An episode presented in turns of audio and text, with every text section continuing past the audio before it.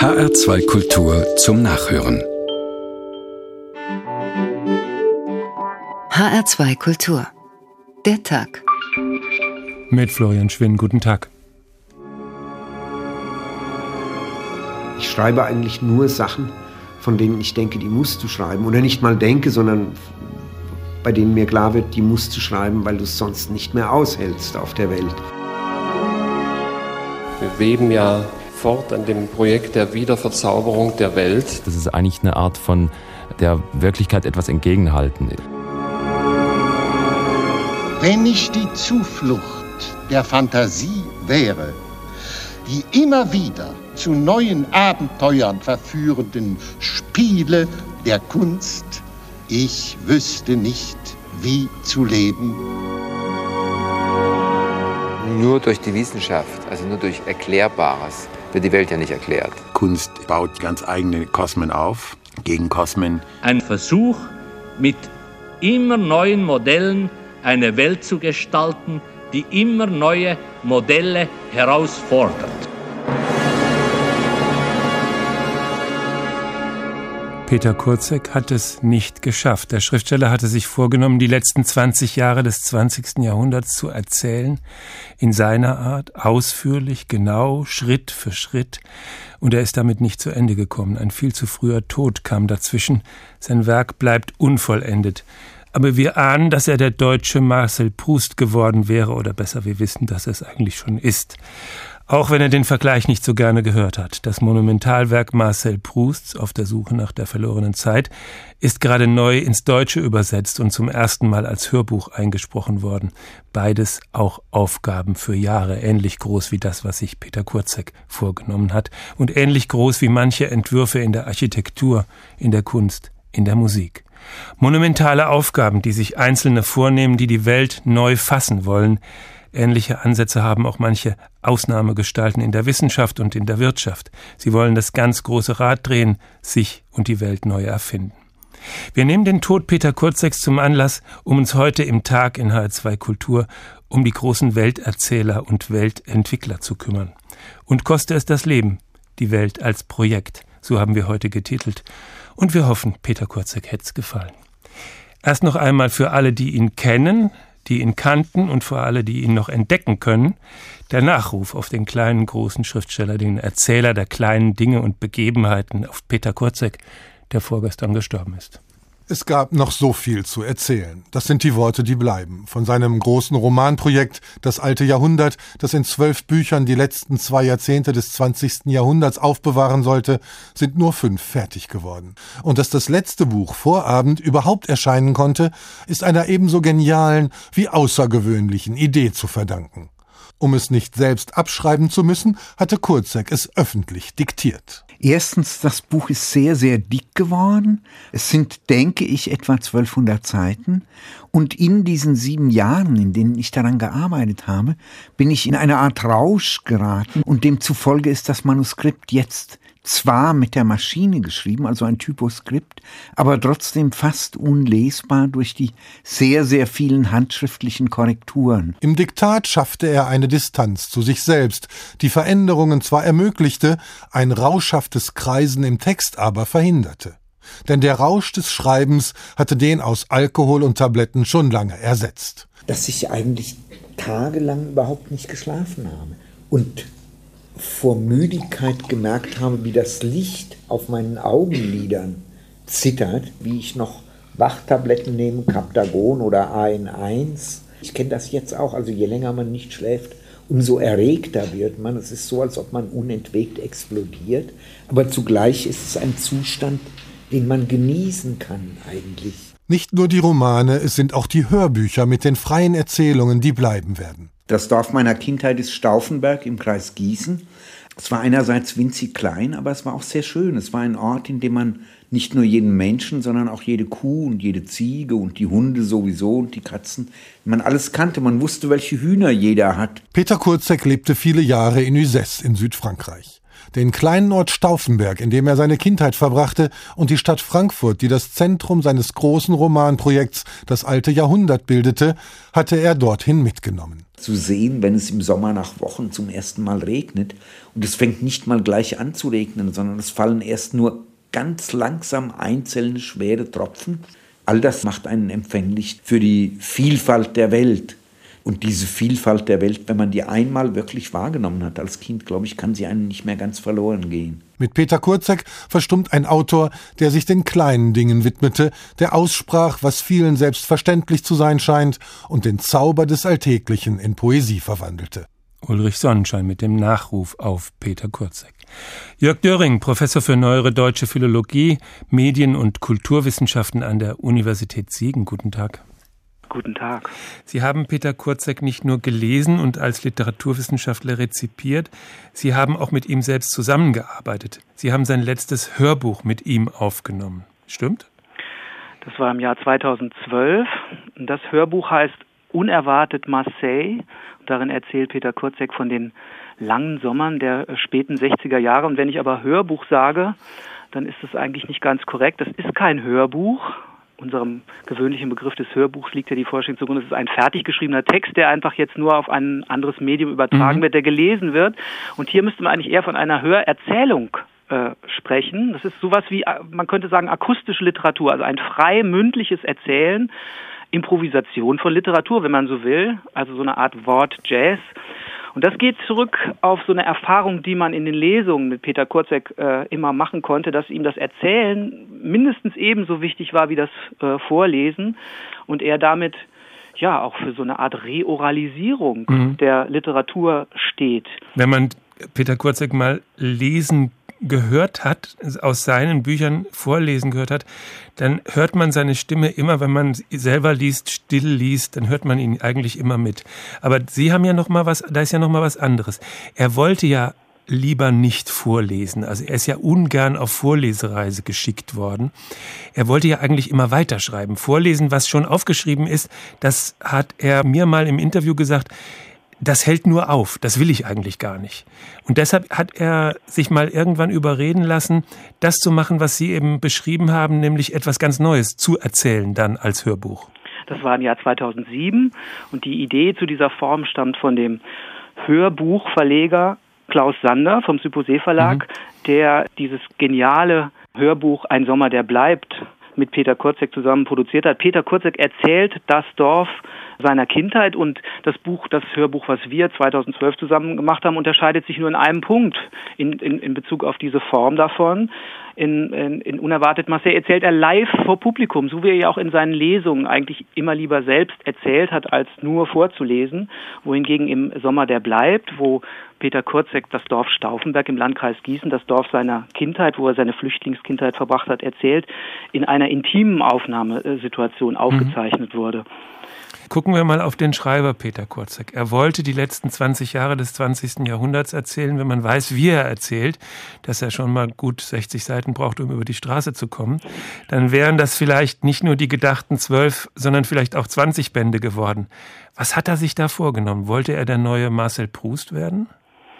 Dieses Etikett der hessische Proust haftete ihm schon relativ früh an. Am Anfang seines Werks hat ihm das Aufmerksamkeit gesichert und je länger er an seinem eigenen Werk schrieb und je mehr Aufmerksamkeit das Publikum ihm zollte, umso unangenehmer war ihm eigentlich auch dieser Vergleich und er hat dann gegen Ende seines Lebens eigentlich eher die Differenzen hervorgehoben. Also was ihn natürlich mit Proust verbindet und deshalb ist ihm dieses Etikett angeheftet worden, ist äh, die Bedeutung der Erinnerung für das Erzählen. Also dass das Erzählen selbst eine Art Erinnerung in Aktu darstellt. Durch das Erzählen wird die Vergangenheit äh, wiederbelebt.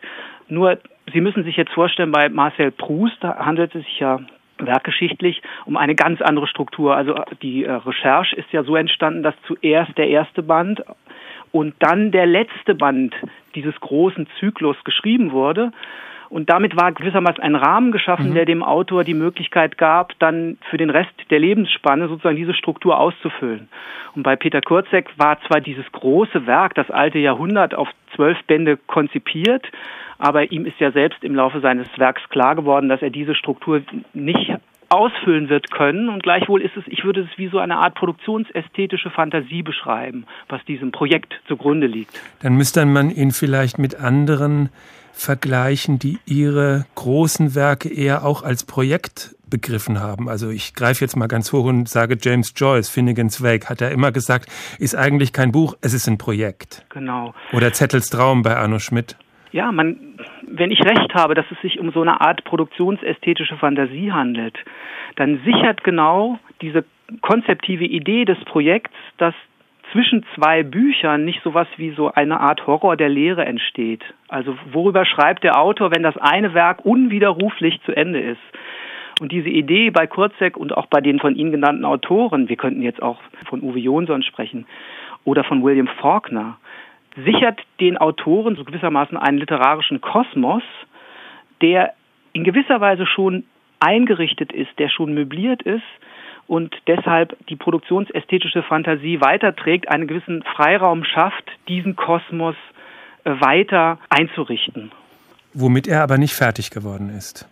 Oder ist es egal, weil es schon der Entwurf ist ja das Ganze oder beinhaltet das Ganze?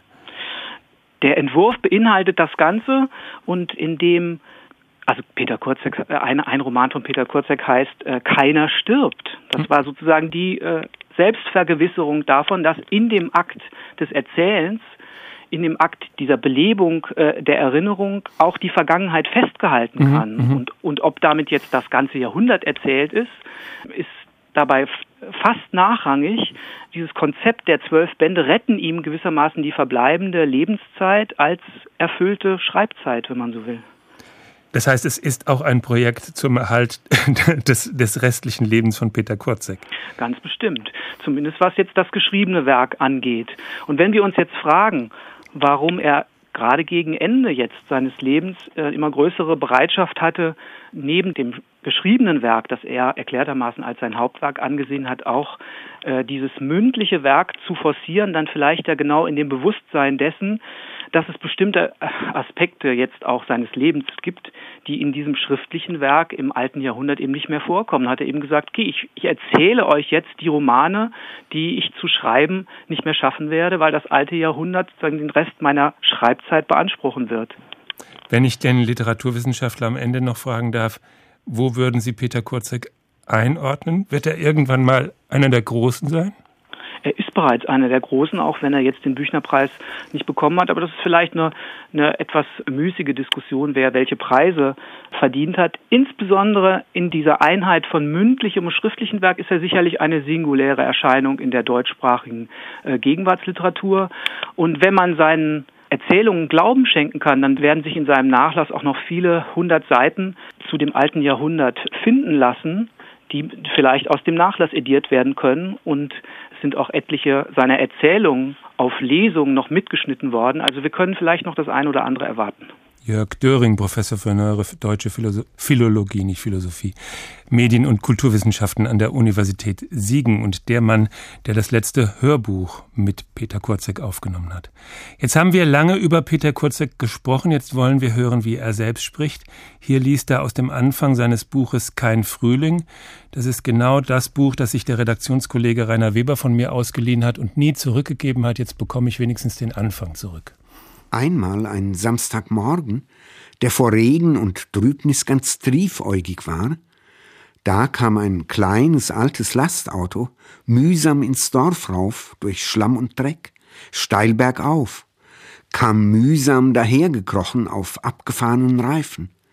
Sind zwei Männer mit Mützen und Stiefeln ausgestiegen, schmeißen die Türen zu, werfen zwecks Orientierung sachkundig Blicke, beide im Regen, Fremde, kein Hinterhalt. Das Dorf tat, als schliefe es noch. Sauwetter. Steckten die Köpfe zusammen? Wer weiß, zu was sie sich da tun besprechen. Hantierten geheimnisvoll hinten am Auto? Vor aller Augen. Was für ein komischer, hoher Verschlag ist da drauf. Offizielle scheint's sind das nicht. Und machten sich dann auf den Weg mit gesenkten Köpfen jeder für sich, fluchend vielleicht, doch unverdrossen, im dünnen Regen durch Matsch und Pfützen, von Hoftor zu Hoftor. gingen durchs ganze Dorf, boten allen Bauern kleine gefleckte Hunde an. Die sind noch jung. Gegen Kartoffeln, Mehl, Brot, Butter, Eier, Milch, Speck oder was ihr sonst geben wollt. Wir lassen auch schon mit uns reden. Ihre Stiefel, das sieht man ja gleich, alt sind sie, löchrig und abgelatscht, sind ihnen ja viel zu groß. Jetzt könnte man das Buch aufschlagen und weiterlesen und dann würde man immer seine Stimme weiter mithören, weil er so geschrieben hat, wie er gesprochen hat, Peter Kurzek. KD Wolf, Gründer und Chef des Strömfeld Verlages in Frankfurt am Main und der Verleger von Peter Kurzek. Guten Tag. Guten Abend. Das war vorhin gerade die perfekte Überleitung eigentlich zu Ihnen zum Verleger von Peter Kurzig, als Professor Döring gesagt hat, man wird ja da wahrscheinlich noch einige hundert Seiten Manuskript finden, die noch nicht veröffentlicht sind. Haben Sie diese Hoffnung? Nicht nur die Hoffnung, sondern wir wissen, dass in seinem Schrank in Uzes äh, Hunderte von Entwurfsmanuskripten existieren wenn die Wohnung jetzt demnächst aufgelöst wird, dann holen wir die Handschriften nach Frankfurt. Das heißt, Sie haben noch von Ihrem gerade verstorbenen Autor, obwohl es ihn wirklich einfach aus der Arbeit herausgerissen hat mit, mit, Schlag, mit einem Schlaganfall, haben Sie dann doch noch etwas, was Sie als Verleger aufarbeiten können. Ja, und ich glaube auch, dass er selber immer gewusst hat, dass wir der richtige Verlag sind, das zu machen. Wir sind ja 1975 angefangen mit der Frankfurter Hölderlin-Ausgabe, wo wir auch alle Handschriften äh, abgebildet haben mit Umschriften dazu und dann später mit Kleist und Kafka auch und so weiter. Äh, inzwischen ist das eigentlich die Hauptarbeit, die wir gemacht haben. Und ich glaube immer, dass Peter Korczak genau wusste, äh, das ist der richtige Verlag, der auch seinen Nachlass äh, äh, analysieren und publizieren kann. Könnte man jetzt fragen, ist er deshalb bei Ihnen geblieben? Sie haben ihn begleitet. Sie, ich würde Sie jetzt mal, ähm, wenn es hier um Alkoholismus ging und nicht um Literatur, oder müsste man sagen, Sie sind ein Co-Literat eigentlich, müsste man sagen. Also so einer, der ihn in diesem ganzen wahnsinnigen Schreiben von Anfang an begleitet hat. 1979 war das erste Buch? Ja. Ist das so? Wir haben ihn 78 kennengelernt und haben dann am ersten Buch mit ihm gearbeitet. Und äh, es war so, dass er damals noch äh, Alkoholiker war und ich zum Glück schon nicht mehr. Und es war dann sehr schön zu sehen, wie er äh, den Alkoholismus im Schreiben überwunden hat. Und die Sucht zum Schreiben dabei ja. geblieben ist. Ja. Deshalb habe ich das eben auch gesagt. Ich wollte jetzt gar nicht, dass Sie sich da outen. Aber das erste Buch hieß, und das war schon sehr kurzig, Der Nussbaum gegenüber vom Laden, in dem du dein Brot kaufst. 1979. Sie haben Ihrem Autor Kurzek dann Jahrzehnte die Treue gehalten durch viele lange Jahre, in denen er nicht erfolgreich war. Immer wieder ein neues Buch. Was muss man als Verleger mitbringen, um so an einen Autor zu glauben? Eigentlich nur guten Geschmack. Als er mit seinem ersten Buch zu uns kam, wussten wir, das ist ein Autor für uns. Und er wusste auch, wir sind der richtige Verlag für ihn. Und äh, es, es war äh, eigentlich auch nicht so schlimm mit dem ausbleibenden Erfolg, weil wir dachten, der kommt schon noch. Ja, das tat wir, er ja dann und, auch. Und, ja, es hat lange gedauert, ne? ja. nach 20 Jahren. Ne? Ja. Aber in den 20 Jahren haben wir alles Mögliche gemacht. Wir haben erstens allen Journalisten, die wir irgendwie erwischen konnten, haben wir erzählt, was mit Kurzek los ist. Und dann sind wir zu den Juries von verschiedenen literarischen Preisen gegangen und haben, wenn schon nicht viele Bücher verkauft wurden, ihm wenigstens Preise besorgt. Also was heißt besorgt? Wir haben den Jurors gesagt, sie müssen ihm jetzt gefälligst einen Preis geben. Was die dann auch getan haben, aber nicht, weil sie gekommen waren, sondern weil sie sich von, den, von der Qualität überzeugt, überzeugt hatten. Es gab diese Preise, es gab Lesereisen, da kam der Preis der Literaturhäuser, dann musste er durch alle Literaturhäuser dieser Republik touren und dort lesen. Äh, und dann war er letztlich erfolgreich, einigermaßen erfolgreich. Und das wäre eigentlich der Punkt, wo viele Autoren, man kennt das aus der Geschichte von Verlegern und Autoren, dann den Verlag verlassen und dann zu einem größeren gehen, der mehr für sie tun kann. Nein, es hat ja mehrere Angebote auch gegeben. Ich will jetzt gar nicht darüber reden, wer das gemacht hat. Das war ja nicht so besonders kollegial. Nee, ist es nicht. Äh, aber Peter Kurzek wusste ganz genau, äh, warum er mit uns arbeitete und dass wir äh, in einer Weise loyal zu ihm waren, wie das kein größerer Verlag sein könnte. am Ende, eben ist es schon in, in dem Nachwort von Ulrich Sonnenschein gesagt worden, in dem Nachruf ist der ganz große Preis, zum Beispiel der Büchnerpreis, ausge, ausgeblieben. Den haben Leute bekommen, die ihn vielleicht weniger verdient hätten, sag ich jetzt mal. Sie müssen das nicht werten. Als Peter Kurzek, ist das traurig? Wäre das noch eine Krönung gewesen? Was heißt Krönung? Äh, ich glaube, er hat lange schon gedacht, dass er ihn verdient hätte. Und wir haben das auch gedacht. Und wenn man Andreas Mayer äh, glauben darf, dann hätte er einen Literaturnobelpreis verdient gehabt. Und zum Spaß und im Ernst hat Peter Kurzek schon Anfang der 80er Jahre immer angefangen zu erzählen. Und dann, KD, dann fahren wir zusammen nach Stockholm. also äh, das, das, war so eine ständige Rede. Was ist jetzt, wenn, wenn man einen Autor, den man seit 1979 betreut hat, 78 betreut hat, wenn man den jetzt verloren hat? Ist ein großes Loch für Sie? Na, eigentlich äh, empfinde ich sehr stark auch die Aufgabe, die er uns hinterlassen hat. Weil, sagen wir mal, es sind tausend Seiten Manuskript, die müssen ja erstens entziffert werden. Dann muss man sehen, äh, was zu den 16 Kapiteln gehört mhm. vom nächsten Band, äh, das alte Jahrhundert, die schon fertig sind. Und dann muss man mal sehen, welches die Stücke sind, die er bei manchen Lesungen schon gelesen hat. Da gibt es einzelne Geschichten sozusagen, die er schon öfters vorgelesen hatte. Die kann man auch einzeln vorweg vielleicht publizieren, aber das müssen wir erstmal, äh, da müssen wir uns reinstürzen. Das heißt, ne? er hat Ihnen glücklicherweise eine große Aufgabe hinterlassen. Ja. Kadi Wolf, der Verleger von Peter Kurzek vom Strömfeld Verlag. Vielen Dank. Und koste es das Leben, die Welt als Projekt, so haben wir den Tag in HR2 Kultur heute überschrieben. Was hier kommt, ist das ganz kleine Weltprojekt eines Schriftstellers, der sich um große Entwürfe nie geschert hat auf dem Land.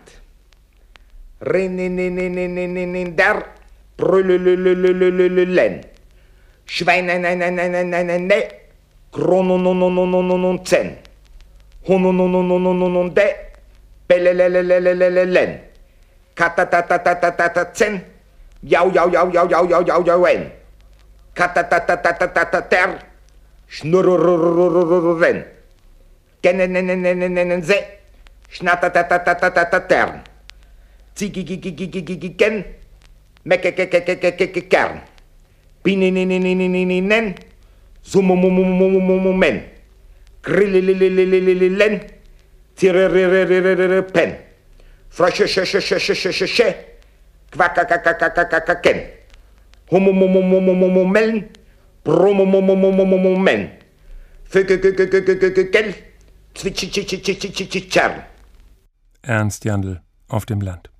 Und Kostas das Leben, die Welt als Projekt, der Tag in H2 Kultur. Wir verlassen jetzt die Schreiberei und schauen auf ganz andere Weltenbauer, zuerst einmal auf die Architekten.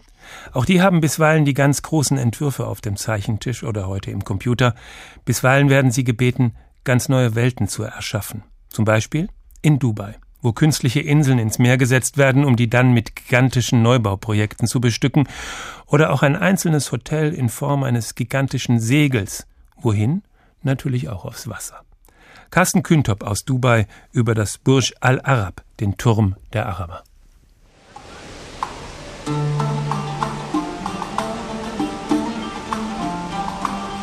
Musiker spielen im Café in der Lobby des Burj Al Arab. Begleitklänge für den 5 Uhr Tee. Dass man einfach eine CD auflegt, käme nie in Frage. Hier in Dubai, in dieser Stadt, in der so vieles künstlich ist, bemüht sich das Burj Al Arab um authentischen Stil und echten Luxus, auch wenn das Hotel selbst auf einer menschengemachten Insel steht, knapp 300 Meter vor der Küste. Die Zufahrt ist nur Gästen gestattet. Einfach mal in die Lobby schlendern und sich umschauen geht nicht. Dafür braucht man mindestens eine Tischreservierung. Das Burj Al Arab ist allein schon wegen seiner Außenarchitektur weltbekannt. Wie das Segel einer Dau scheint sich die Rückwand des Hotels im Wind zu blähen. Das Atrium, 180 Meter hoch, wirkt wesentlich verspielter. Mit mehreren Springbrunnen und Kaskaden, goldenen Säulen und Bögen und gewaltigen Aquarien. Bei den Bauarbeiten wurden knapp 1600 Quadratmeter Blattgold verlegt. Dabei ist nicht alles, was glänzt, Gold. Manches ist schlicht nur Goldfarbe. Aber bescheiden oder gar armselig wirkt dennoch nichts in diesem Hotel. Jede Etage hat ihren eigenen Butler zur Verfügung, rund um die Uhr. Ein weltweit einmaliger Service, meint Marjoub, der Chefbutler. Weltweit einmalig wohl auch das sogenannte Kopfkissenmenü. Manche Gäste bevorzugen ein hartes Kissen, andere ein mittelweiches, wieder andere ein ganz weiches. Wir haben eine Firma gebeten, verschiedene Kopfkissen herzustellen, entsprechend den Wünschen, die unsere Gäste geäußert haben. Und so bieten wir nun 16 verschiedene Kissen an, von 20 Zentimetern Größe bis zu 2,20 Meter. Das ist dann die sogenannte Körperrolle. Im Burj Al Arab arbeiten 140 Butler. Wer zu dem Team dazustoßen möchte, der müsse bereit sein, dem Gast nicht einfach nur zu dienen, sondern dies auch mit Fröhlichkeit und einem Lächeln zu tun, sagt Machschub, der Chefbutler. Das Thema Meer findet sich nicht nur im Atrium, sondern auch im Al-Mahara, zu Deutsch Austernschale, dem feinsten Restaurant im Burj Al Arab. Man sitzt rund um ein gewaltiges Aquarium. Das Al-Mahara ist ein Fischrestaurant. Hunderte Meeresbewohner schauen einem beim Essen zu, sind aber nur Staffage. Das ist unser Signature-Restaurant hier. Was Sie sehen, hier ist 300.000 Liter Wasser drinnen. Das ist ein Tank, der aus zwei Teilen zusammengesetzt ist. Das sind 9 cm dicke Scheiben und es ist ein Plexiglas, es ist kein Glas. Und was Sie hier sehen, diese ganzen äh, Korallen, das sind keine echten Korallen, weil das wäre unmöglich, das äh, in Ort Stand zu halten. Und deshalb ist es aus Kautschuk. Die kann, man, die kann man so zusammendrücken und dann gehen sie wieder in die ursprüngliche Position. Der Gast soll von dem Aufwand natürlich nichts spüren. Mühelos soll die Üppigkeit wirken, die das Burj Al Arab bietet. Deshalb nennt man sich das luxuriöseste Hotel der Welt. Der ganz große Entwurf in gebautem, in gebauter Architektur. Professor Christoph Meckler, Architekt mit Büro in Frankfurt und Direktor des Deutschen Instituts für Stadtbaukunst in Dortmund. Guten Tag dorthin. Guten Abend, Herr Schwinn. Ein Hotel auf eine künstliche Insel setzen, würde Sie das eigentlich reizen, sowas? Nein, das sind äh, doch sehr aseptische Kunstwelten, die äh, mich äh, wenig interessieren. Mich interessiert mehr die europäische Stadt und ihre Lebendigkeit und ähm, das ist äh, mhm. das, was ich denke, was äh, für uns heute ausschlaggebend ist. Aber auch in den europäischen Städten gab es nicht immer diese Lebendigkeit, wie, wie, die wir heute erleben oder leben. Es gab auch hier Herrscher, die es sich leisten wollten, ganze Städte umzubauen. Das waren dann Diktatoren, das Hitler, Ceausescu zum Beispiel. Die zugehörigen architektonischen Großprojekte gab es auch, aber die waren nie erfolgreich. Würden Sie den Scheichs auch ähm, attestieren, dass ihre Riesenprojekte nicht erfolgreich sein werden? Ich glaube nicht, dass sie von Dauer sind. Ich glaube, dass das ähm, eine, eine Geschichte ist, die eher in unsere Zeit passt, die äh, vielleicht, ich habe es vorhin ja schon mal gesagt, etwas aseptisch ist. Mhm. Das sind keine Dinge, die von Dauer sind. Ja. Die Dinge, die von Dauer sind, müssen irgendwie gewachsen sein. Das ist zumindest unser europäischer Eindruck. Sie und Ihr Institut für Stadtbaukunst beschäftigen sich nicht mit diesen künstlichen Welten auf der grünen Wiese oder im Meer, sondern mit der Gestaltung in gewachsenen Stadträumen. Sie haben es eben schon angedeutet. Das heißt aber auch, dass Sie das Große denken müssen, den ganzen Stadtraum, selbst wenn es dann nur um die Gestaltung eines Teils davon geht. Ja, es ist völlig richtig. Die europäische Stadt ist, wenn Sie so wollen, das Großprojekt. Das ist das Großprojekt, an dem Sie arbeiten müssen. Und wenn Sie an dem Großprojekt arbeiten, müssen Sie sich immer mit dem Großprojekt Stadt auseinandersetzen um dann aber äh, doch nur eben einen Stadtbaustein hinzuzufügen. Äh, das Wichtige heute ist es, dass wir eben nichts gegen dieses Großprojekt machen, dass wir uns nicht dagegen stemmen, dass wir keine Häuser bauen, die das Pro Großprojekt nicht ergänzen, sondern äh, dass man sich einfügt, dass man das Großprojekt, wenn Sie so wollen, stärkt. Und Sie meinen jetzt mit diesem Großprojekt Stadt auch tatsächlich die europäische Stadtentwicklung? Also so wie sie sich äh, in, im Laufe der Jahrhunderte darstellt? Natürlich, das sind, äh, wir leben in diesen Städten, wir fühlen uns wohl in diesen Städten. Es gibt auch Großprojekte, denken Sie an die Frankfurter Universität. Dort hat man äh, hinter dem äh, wunderbaren Pölzigbau aus den 20er Jahren ein Ensemble aus gelben Travertinen äh, geschaffen. Das ist ein Großprojekt, an dem viele einzelne Architekten arbeiten, die aber alle die Aufgabe haben, eben in diesem gelben Stein ihre Architektur zu mhm. formen. Das heißt, sie haben eine Vielfalt in der Einheit und die Einheit ist das große Projekt. Und wenn Sie jetzt ein Hochhaus entwerfen, also ein richtig großes Gebäude, zum Beispiel Ihr Opernturm am Frankfurter Opernplatz, dieses Haus wird dann neu, gut, da stand vorher schon ein kleineres Haus, aber dieses Haus wird dann neu in eine Stadt gestellt, muss in diese Stadt gestellt werden. Wie kann dieses Große dann zu dem großen Ganzen passen, das da in Jahrhunderten zuvor entstanden ist? indem sie das gleiche Material verwenden. Beispielsweise der Opernplatz ist aus gelbem französischem Sandstein gebaut. Diese Farbe dieses Steines, dieser Naturstein, wird im Opernturm aufgenommen. Äh, oder indem sie äh, mit einer großzügigen Arkade auf, die, auf den Platz des 19. Jahrhunderts eingehen und ein, ein Ensemble schaffen, was lebendig ist, indem sie eine Randbebauung machen, die den Proportionen und den Höhen des Opernplatzes mhm. entsprechend und damit den Opernplatz in sich wieder zu einem Werk machen. Wenn Sie so wollen, ist der Opernplatz das große Projekt und der Opernturm, auch wenn er 170 Meter hoch ist, ist nur ein Stadtbaustein, der sich in diesen Opernplatz einzufügen hat. Und verschwunden ist davor ein Hochhaus, das das Gegenteil gemacht hat. Das hat sich gegen diesen Platz gestemmt eigentlich. Ja, schon, ein, schon alleine dadurch, dass es aus blauem Glas war. Es hat sich abgedreht, es gab Pavillonbauten drumherum. Die, die ganze Flanke des Opernplatzes an dieser Westseite äh, war völlig äh, offen. Dort gab es keinen Halt. Der Raum war nicht durch ein Bauwerk und seine Fassade an dieser Stelle gehalten. Will sagen, Sie wollten dem Platz seine ursprüngliche Bedeutung und seine Form zurückgeben. Sie wollten, naja, der, wir haben alle äh, als idealen Platz wahrscheinlich den in Siena, äh, den äh, runden Platz äh, am Siena Dom und am Rathaus äh, im Kopfe, als, als der Idealplatz, wie sowas auszusehen hätte. Sowas wollten Sie dem auch zurückgeben, heißt das. Ja, man darf es natürlich nicht zu weit treiben. Es ist, wenn Sie so wollen, ein, ein geringer Teil von Stadtbaukunst, denn ähm, wir haben nach wie vor unser Verkehrsaufkommen dort, das den Platz zerteilt. Mhm.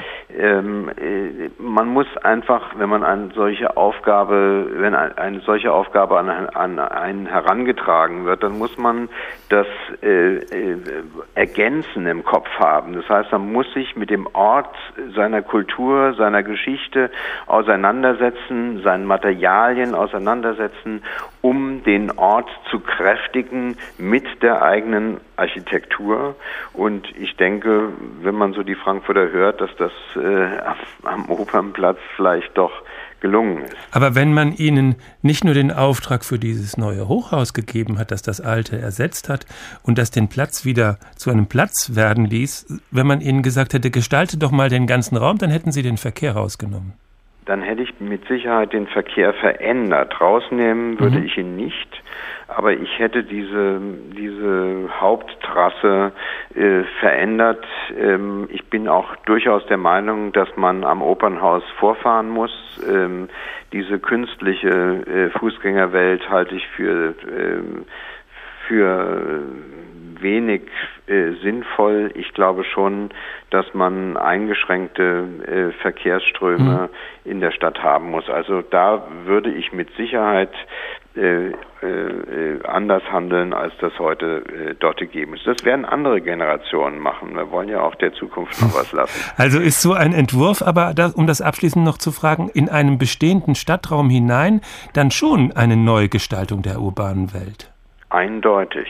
Wir haben ja mit dem, was wir dort gemacht haben, äh, auch nicht leicht gehabt. Es ist nicht etwa so, dass der Investor äh, das Steinhaus wollte. Er wollte ganz klar ein, Klar ein Glashaus und äh, hat sich aber dann in der Frankfurter Politik äh, die Zähne ausgebissen daran, denn die hatten ganz klar festgelegt, wenn dort ein Hochhaus entsteht, dann muss dieses Hochhaus etwas mit dem Opernplatz zu tun haben, mit dem Opernhaus zu tun haben und äh, damit muss es aus gelbem Stein werden und so ist es dann Gott sei Dank auch geworden. Professor Christoph Meckler, Direktor des Deutschen Instituts für Stadtbaukunst in Dortmund und Architekt in Frankfurt. Recht herzlichen Dank. Und koste es das Leben, die Welt als Projekt, Der Tag in HR2 Kultur. Hier kommt wieder was ganz Kleines. Der Blick von Ernst Jandl auf die Details. Der Liebe zum Beispiel. Chanson. L'amour, die Tür, der Chair, der Bauch. Der Chair, die Tür, l'amour, der Bauch. Der Bauch, die Tür, der Chair, l'amour. L'amour, die Tür, der Chair. Le Tür d'amour, der Chair, der Bauch. Le Chair, der Tür, die Bauch d'amour. Le Bauch d'amour, die Chair, der Tür. L'amour, die Tür, der Chair. Am Lur, die Dür, tje der per Dauch. Die der, tje Lauch am Für per Dur. Tje Dauch am Sur per Dür, die Leer. L'amour, die Tür, der Chair. Ernst Jandl. Und Kostas das Leben, die Welt als Projekt, der Tag in H2 Kultur. Von der Literatur hatten wir es bis hierhin, von der Architektur dann jetzt eben. Es folgt die Musik und das Beispiel eines Komponisten, der ebenfalls etwas ganz Großes schaffen wollte und dann in fast 30 Jahren auch geschaffen hat. Neben vielem anderen ist das Lebenswerk des Karl-Heinz Stockhausen eine Heptalogie, der Siebenteiler Licht. Sieben Tage Musik. Über den Mann, der das ganz Große wollte und es auch geschaffen hat, Raul Mörchen. Nie hat man so viel entdeckt wie in den letzten Jahren über das Universum und über die Mikrowelt. Das muss sich niederschlagen eigentlich in der Kunst, die das sinnlich erfassbar macht und wahrnehmbar macht, was sonst wissenschaftlich interpretiert wird und einfach gezählt und gemessen wird. Aber Kunst kann spürbar machen, weil wir halt ein Sinneskörper sind, spürbar machen durch die Wellenkombinationen, die komponiert sind, was die neuen Wahrheiten sind über Existenz.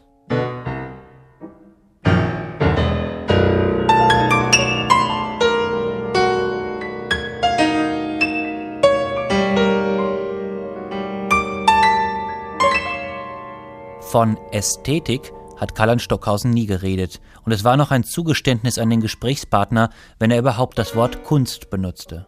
Denn eigentlich ging es ihm nicht um Musik im herkömmlichen Sinne, sondern um die Musiker, mit C geschrieben, also um einen Bereich menschlicher Kreativität, der von der Antike bis ins hohe Mittelalter den Wissenschaften zugeordnet war. Eine solche Musik steht nicht zwischen den Menschen, zwischen dem einen und dem anderen und verbindet sie, eine solche Musik steht zwischen dem Menschen und dem Universum. Sie ist für den Einzelnen ein Abbild des großen Ganzen. Ein Komponist, der in diesem Sinne das Universum, ich meine jetzt vom Atom bis zum Galaxienhaufen interpretiert, dass er so etwas wie ein Übersetzer ist in musikalischen Schwingungen, was die zu entdeckende Realität der Welt ist. Mit der Musik um ihn herum und mit vielem anderen hatte Karl Stockhausen wenig zu schaffen. Auch der ungeheure und beispiellose Erfolg des Mitte-20-Jährigen, der sich gleichsam über Nacht an die Spitze der europäischen Avantgarde setzte, auch dieser Erfolg konnte nicht darüber hinwegtäuschen, dass Stockhausen, das große Vorbild für so viele nun, mit der Moderne, die ihn feierte, eigentlich wenig gemein hatte. Seine spektakulären Werke der 1950er und 60er Jahre, die Experimente mit musikalischer Elektronik, mit Verräumlichung oder offener Form, die die Musikgeschichte gewissermaßen im Halbjahrestakt revolutionierten, sie waren Ausdruck eines tief religiösen Empfindens.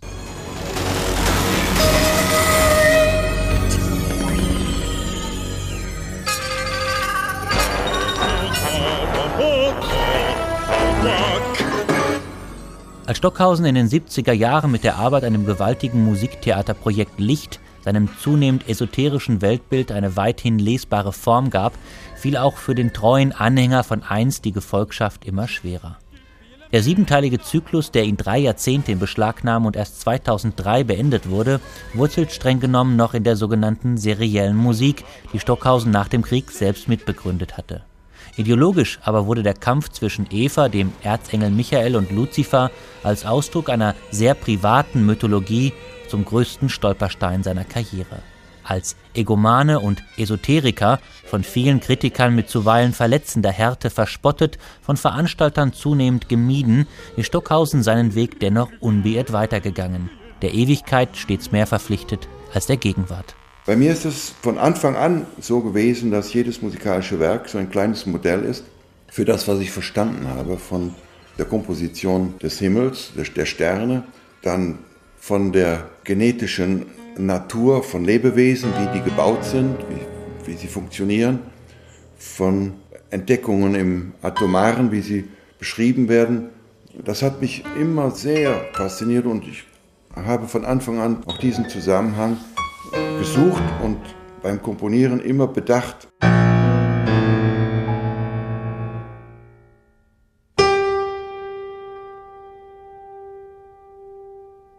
Die Schöpfung in Musik. Nicht umsonst heißt sein Monumentalwerk Licht und ist siebenteilig.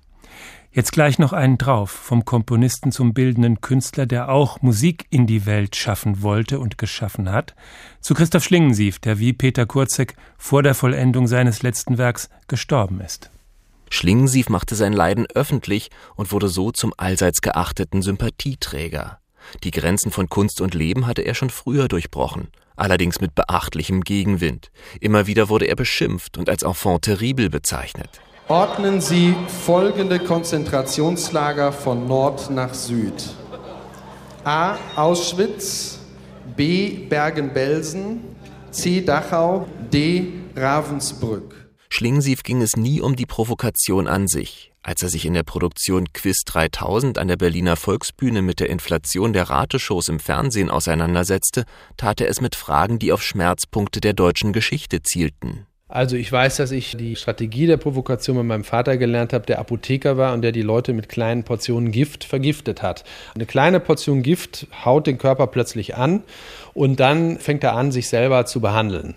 Ich finde es im Kern eine ernste Sache, weil ich auch ständig ja mit dem Begriff der Selbstbeschmutzung und Selbstzerstörung umgehe. Doch das haben leider nur wenige begriffen. In der deutschen Öffentlichkeit stand Schlingensief als lustiger Wirrkopf da, als großes Kind, das gern provoziert und gar nicht weiß, was es alles anrichtet.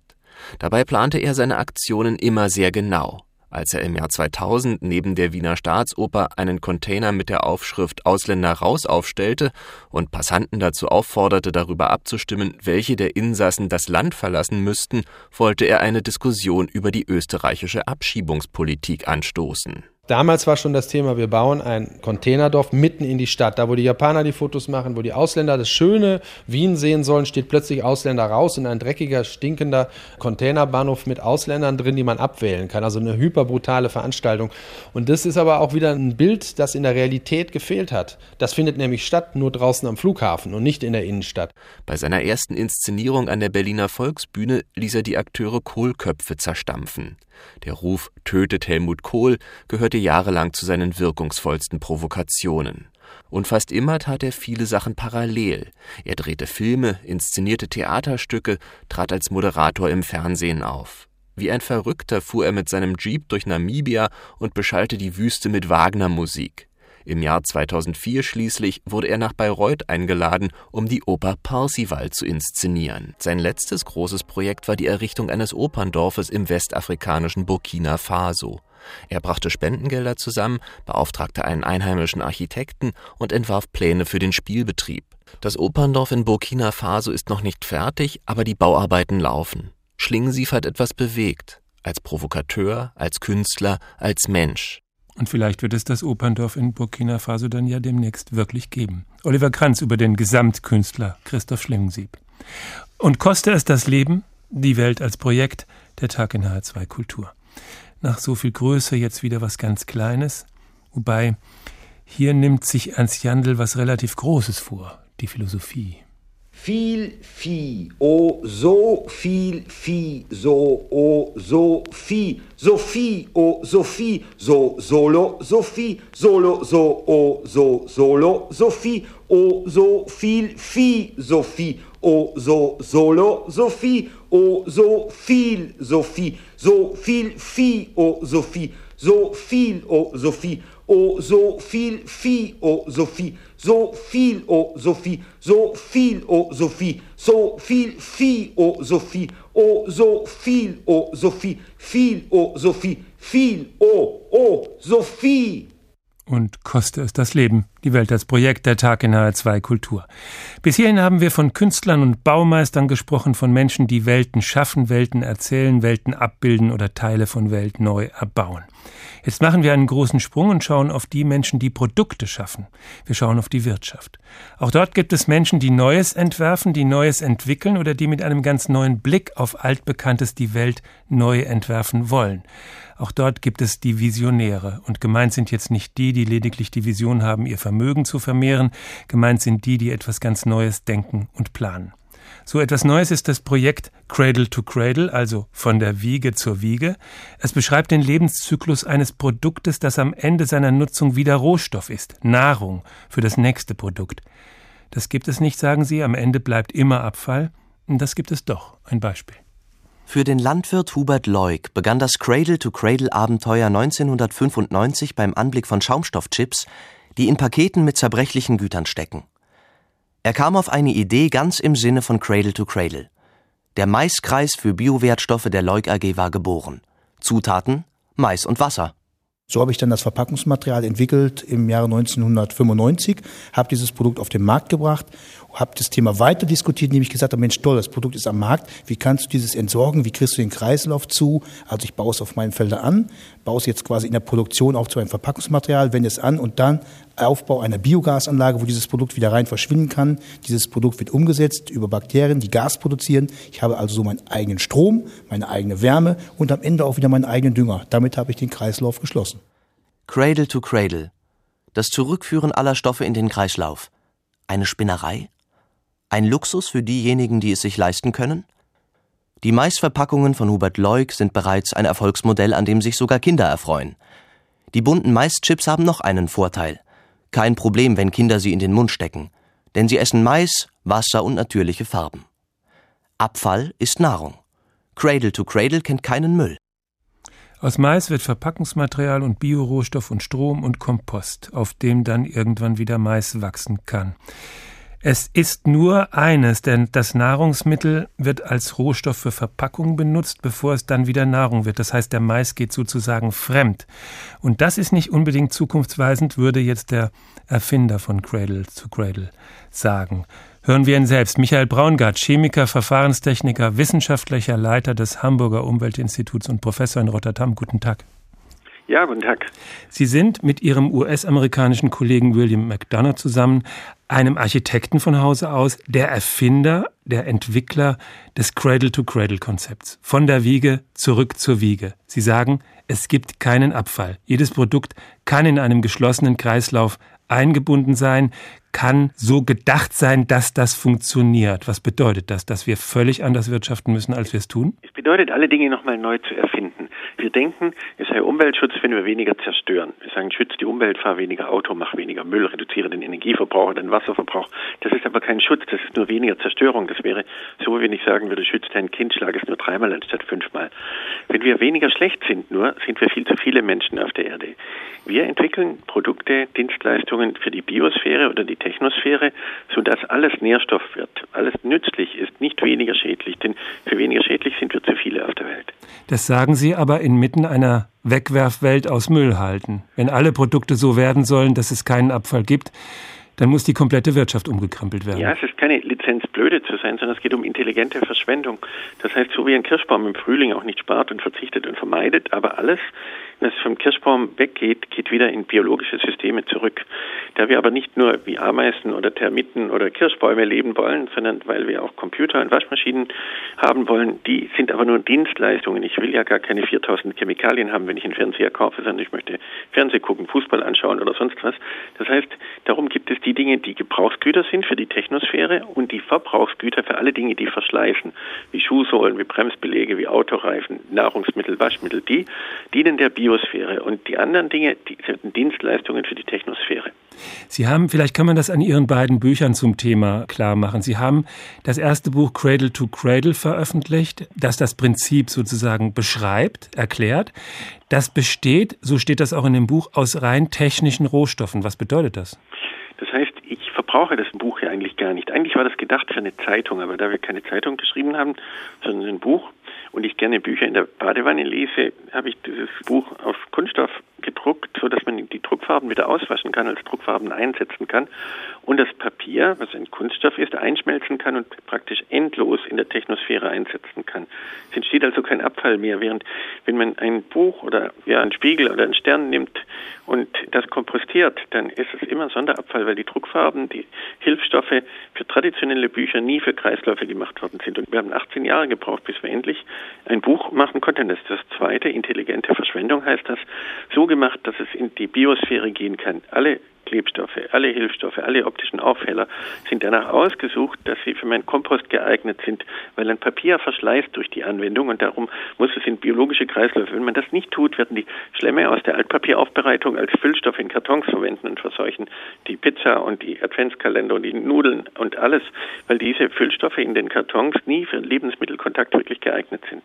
Das heißt, wenn man das Ganze trennt, Sie haben das erste Buch aus rein technischen Rohstoffen gemacht, Sie haben das zweite Buch aus rein biologischen Rohstoffen gemacht. Wenn man das Ganze komplett trennt, dann hat man eine Technosphäre und eine Biosphäre. Genau, ist das. Und dadurch wird alles Nährstoff und alles nützlich.